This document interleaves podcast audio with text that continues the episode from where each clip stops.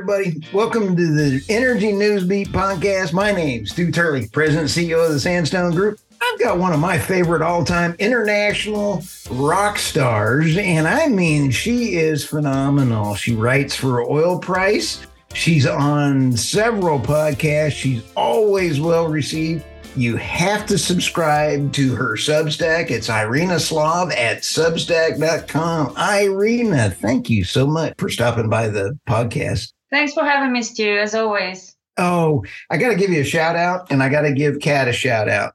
Your daughter sent this over to me, and I really, really appreciate that.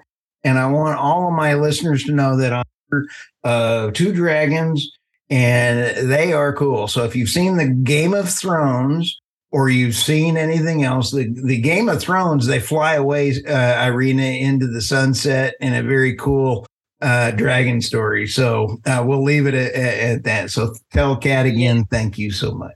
I'll pass on. All right. Irina, you've had some great stories, and let's start with OPEC and um, the IEA, as the IEA came out and said peak oil. I mean, you can't, as David uh, Blackman would say, you can't buy this kind of stupid. Um, what are your thoughts on first the IEA and then OPEC's response, which I thought was pretty cool? So. yeah, yeah. I, I laughed out loud when I read that response, the, the official press release. It was hilarious. It was so good. Really brilliant. Well, what about the IEA? They do it once in a while.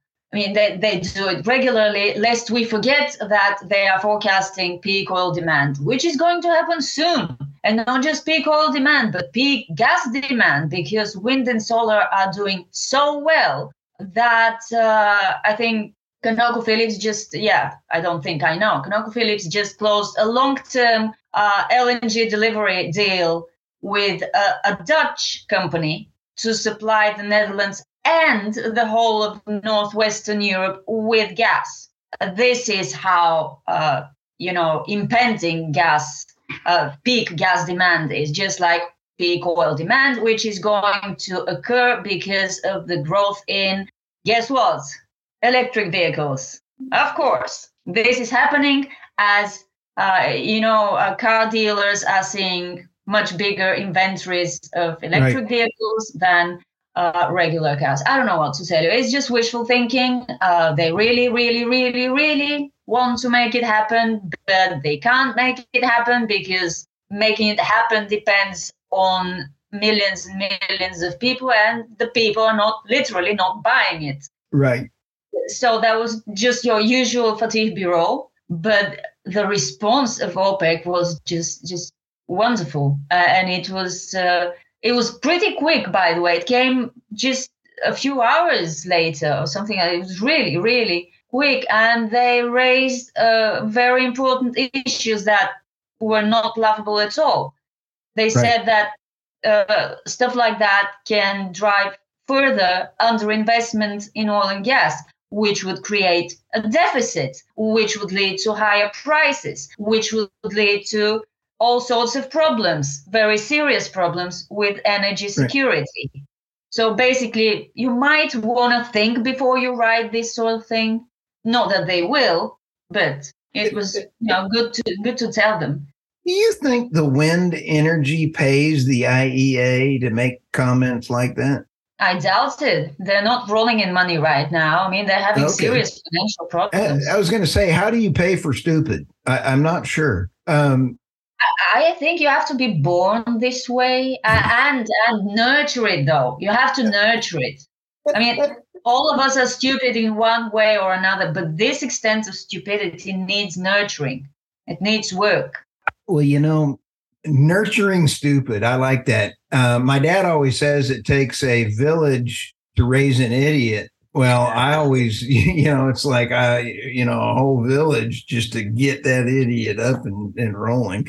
So well, we've got a lot of uh, villages. If you see climate activists as villages, right. so you know um, the the activiz uh, the activization. Well, that's a horrible way to say activization. Uh, that's a Texas way to talk, Irina. I'm so you know with all the yeah, I'm I'm gonna have to come over to Bulgaria and hang out uh, just yeah. to learn English. Um, but when we talk about uh, the wind off of the east coast of the United States, they're killing all the whales. I mean, it's just right up the main area, and uh, so ecologically, the energy hypocrisy and and ecological damage is a true huge hypocrisy. Is yeah. that kind of hypocrisy going on in the EU and in Bulgaria?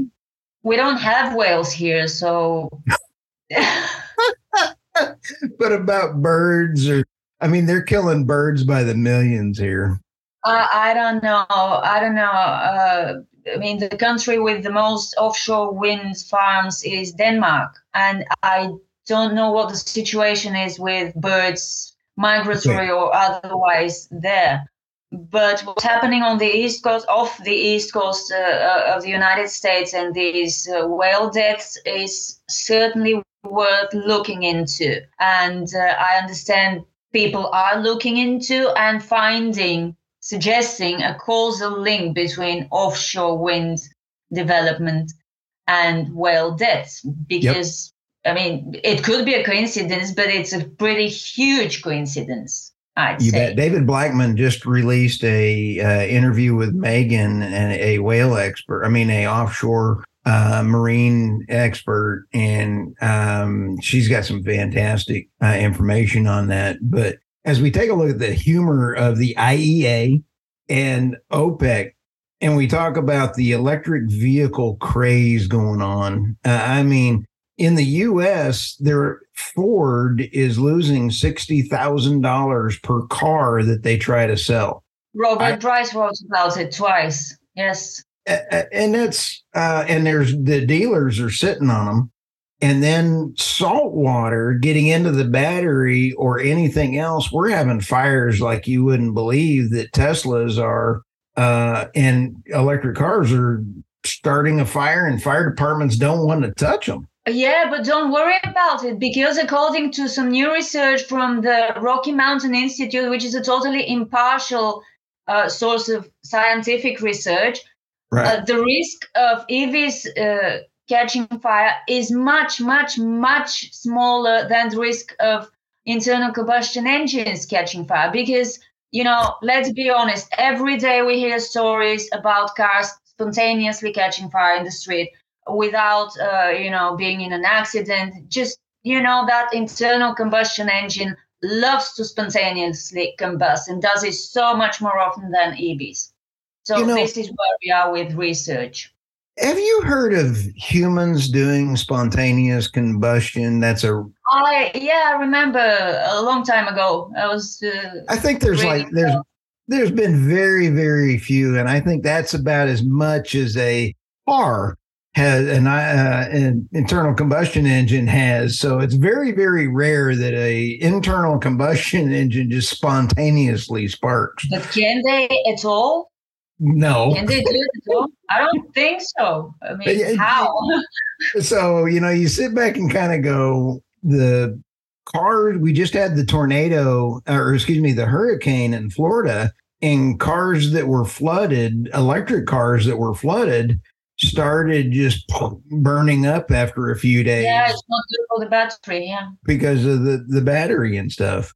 So let's go to when we we talk about all of this stuff. The political, I'm going to have to call it stupidity of the Biden administration and Saudi Arabia. They, you know, they're about as uh, smart I can't even think of something that's smart comparable. I mean, my shoes. I was looking around my deck for uh, uh my desk for something really. Yeah.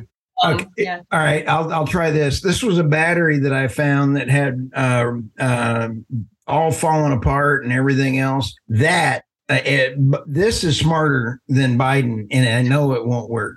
So okay, Saudi Arabia. Uh, the Prince said, I think a couple weeks ago, we he is in a war to make Saudi Arabia better than Europe, bringing all economic to uh, a. He even called it a war before he dies. He wants to be have Saudi Arabia as the world who's headquarters. That, the king? Pardon? Uh, who's that? The king of Saudi Arabia? Uh, the he, prince. Uh, oh, the prince. Yes. And he said before he dies, he wants to make sure that Saudi Arabia is the financial ruler of the world with business. Oh, You know, I thought that was like I was, I'm over there going, okay, that's Saudi Arabia first, and their energy policies are going, you know, first. And it seems like the and it seems to me that the countries around the world who have good energy policies have a higher standard of living for their citizens. I mean, is isn't that a fair statement or? Well, probably to certain extent. Yeah, probably. I mean, China has lifted millions out of poverty over the last 40 years, and it's still doing this, Right. uh, including through its energy policies. In Russia, uh, the priority of the energy policy is not be bad towards Europe, make them suffer. No, the priority of their energy policies is try to gasify as much of the territory of Russia, Right. which is huge, as you know, as possible. This is their priority. Make sure people have affordable energy. Yeah. And, this is what I actually wrote about in a recent post uh, for, on, on Substack, that this is one thing the, the totalitarian regimes got right.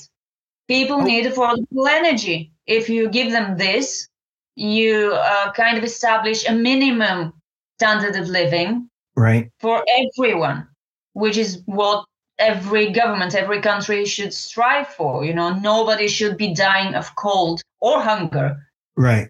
Oh, I agree as a result of those stupid energy policies, which is what, well, people are not dying yet in Europe, but yet is the key word. I think if they continue doing what they are doing right now, Right. We might have some deaths on our hands. Well, not our hands, but you know what I mean.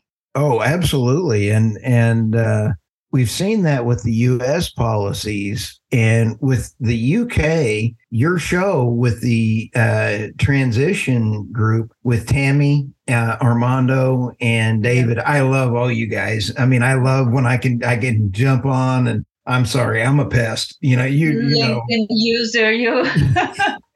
I, don't know why it does that. It it blocks out me, you know. So I have to go. Hi, this is Stu, and this is a really dumb question, you know. So, but I stalk you guys, and and I love that one episode that um, uh, Tammy was bringing up all of the uh, utilitarian things that are going on in the UK right now. Wow. Um, it is wow. Yeah. uh, they don't want people to have freedom or energy. Yeah. The, the, uh, and people don't know about it. This is how how great the censorship has become in one supposedly free and democratic country. I can't believe this is happening. No, Such a change from from just 30 years ago. It's really unbelievable. Having your utility, electric utility, uh, cut off your power or reduce your power just because you're above your allowance. The very idea of this is horrifying. Right. because people don't know about it, they can't do anything about it. I would be in trouble because I normally have 10 monitors. Yeah. you will be in huge trouble.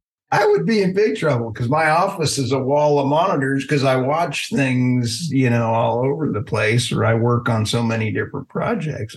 I couldn't afford to work. No, no. So when what were some of the biggest things that were going to ha- cause people their freedom that Tammy was bringing up? It was pretty frightening on some of those things. It was very frightening. Yeah. Uh, do you see the, those uh, freedoms being removed in Bulgaria? No, not yet. They wouldn't do this here. no, no. We haven't even completed our transition from totalitarian to democratic society, Stu. If they try this here, they will have a civil war on their hands. Not that I would put it past them. Uh, Right. the current government, which is, you know, reporting directly to a certain embassy, which they openly admitted in in a leaked recording of uh, internal discussions before they formed the government. Wow. And it wasn't the Russian embassy they meant, if I may put it this way. Yeah. Wow. They're very okay. enthusiastic, but um, it's not going to happen anytime soon. They do want to close our coal plants, though. You know, I I, I don't mind coal if the new technology is implemented that allows for a cleaner burning of it. Of then, course, and they have those filters, anti-pollution filters that catch the particulate matter. Uh, yes. They have one of these coal plants is operated by an American company, AES, and still they want to close them.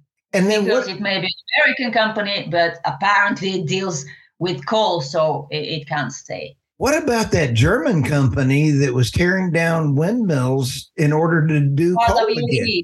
Yeah, yeah, they're doing it. Isn't that funny? Um, Germany so is, is what it is. Germany's in trouble because of their policies. It, the U.S. is having real big problems with the offshore wind. Uh, even, people are bailing out. They just have. Yeah, nobody wants to build it because it's expensive and, and just it's just emerging just how expensive it is. The, the energy costs for our Northeast are twice what they are for Texas. Texas has uh, wind, solar, nuclear, yes. coal, natural gas. You know, we want to use all forms of energy in Texas, and we have true. half the costs that California and the East Coast have. You know, that, that's why everybody's moving to Texas. The only problem is, Irina, they're bringing their stupid voting records with them. I'm And they're voting for idiots again. They're they're voting they're running away from idiots. Yes, I'm like, why? Uh, because they're uh, really really dumb. Um, Houston, Texas and Austin, Texas are already gone to the blue side. They are voting all renewable. So here we have two big areas. Wait, wait, wait, Why did you leave California in the first place? If you want renewables, stay in California. And we have renewables. And in the show notes, I'm going to put a current uh, power use of what's going on in Texas at the time of this uh, recording and it's uh, 7.30 on friday morning and it's 3.30 in bulgaria correct? Yep. I'll take a look and i can guarantee you that uh, wind and solar are maybe 15% 5% depending in there depending on the wind right now. And then natural gas coal and nuclear make up the balance. No, of course uh, they would. and, and so you know uh, anyway, this is about as dumb as it gets, Irina. I this is really, really very fascinating. So Californians are moving from California to Texas and are trying to recreate a California in terms of energy policies in right. Texas. Yes. So and after they succeed, where are they going to go? Russia. I'm going to. I'm going to go to Bulgaria. Yeah, so, I'm actually I'm actually anticipating a certain migration wave from the west to the east. Yes. Which would be um, great for us because we are depopulating very fast. Um, I think that I, I, also sorry, I have a lot of great, great uh, people and friends in the Philippines. So I'm thinking about either Philippines, Bulgaria, or something other than the U.S. It's warmer in the Philippines. They don't have this kind of winter, do they? They're in the oh yeah, and the the culture. I love their culture. Um, you know, it's like respect. I love people. You know, so you know, I love. You have a choice. This is great. And so I don't care where I live. You know, it's kind of like, uh, but anyway. So, with that, Irina, what's coming around the corner for Irina Slav in the next few weeks? Uh, do you have some more appearances other than your great, great podcast, The Energy Transition with Armando, Tammy, yeah. and David from Bulgaria, the UK, Brazil, and Dallas, Texas? I'm, I'm giving that a huge plug. Your stories uh, at Oil Price. Podcast and, and your Substack. I love being a uh, Substack subscriber. I highly recommend it. My Substack is only given uh, 37 new subscribers to yours as a recommendation. So only that's only, a lot. Thank you. Yeah. So, because I was in there looking at that yesterday and I found where my Substack is referring to other people. And I was like, yay, 37, yay. So I think you're due for some rewards. Substack is offering rewards, some reward um, system. If if your referrals. Substack is referring other people, you, it tells you how many people go to your Substack and subscribe. So yeah, yeah. But if you bring me in new subscribers, you get some rewards. I forgot for, forget what kind of rewards. It doesn't matter. But thank you anyway. I, thank you. I I just you know I I'm like yay! I'm a big cheerleader out here for you. So thank you for stopping by the podcast, and uh, we get to visit with you again next month. So give your family yeah, a hug. All right. Sound, and I may show up at your doorstep. So I hope you have places around there uh, uh, very close or somewhere in Bulgaria for my family. We may show up. I will start looking as soon as you let me know you're coming. Yeah, there is there, there are places. All right. Thank you very much. Thank you, Stu.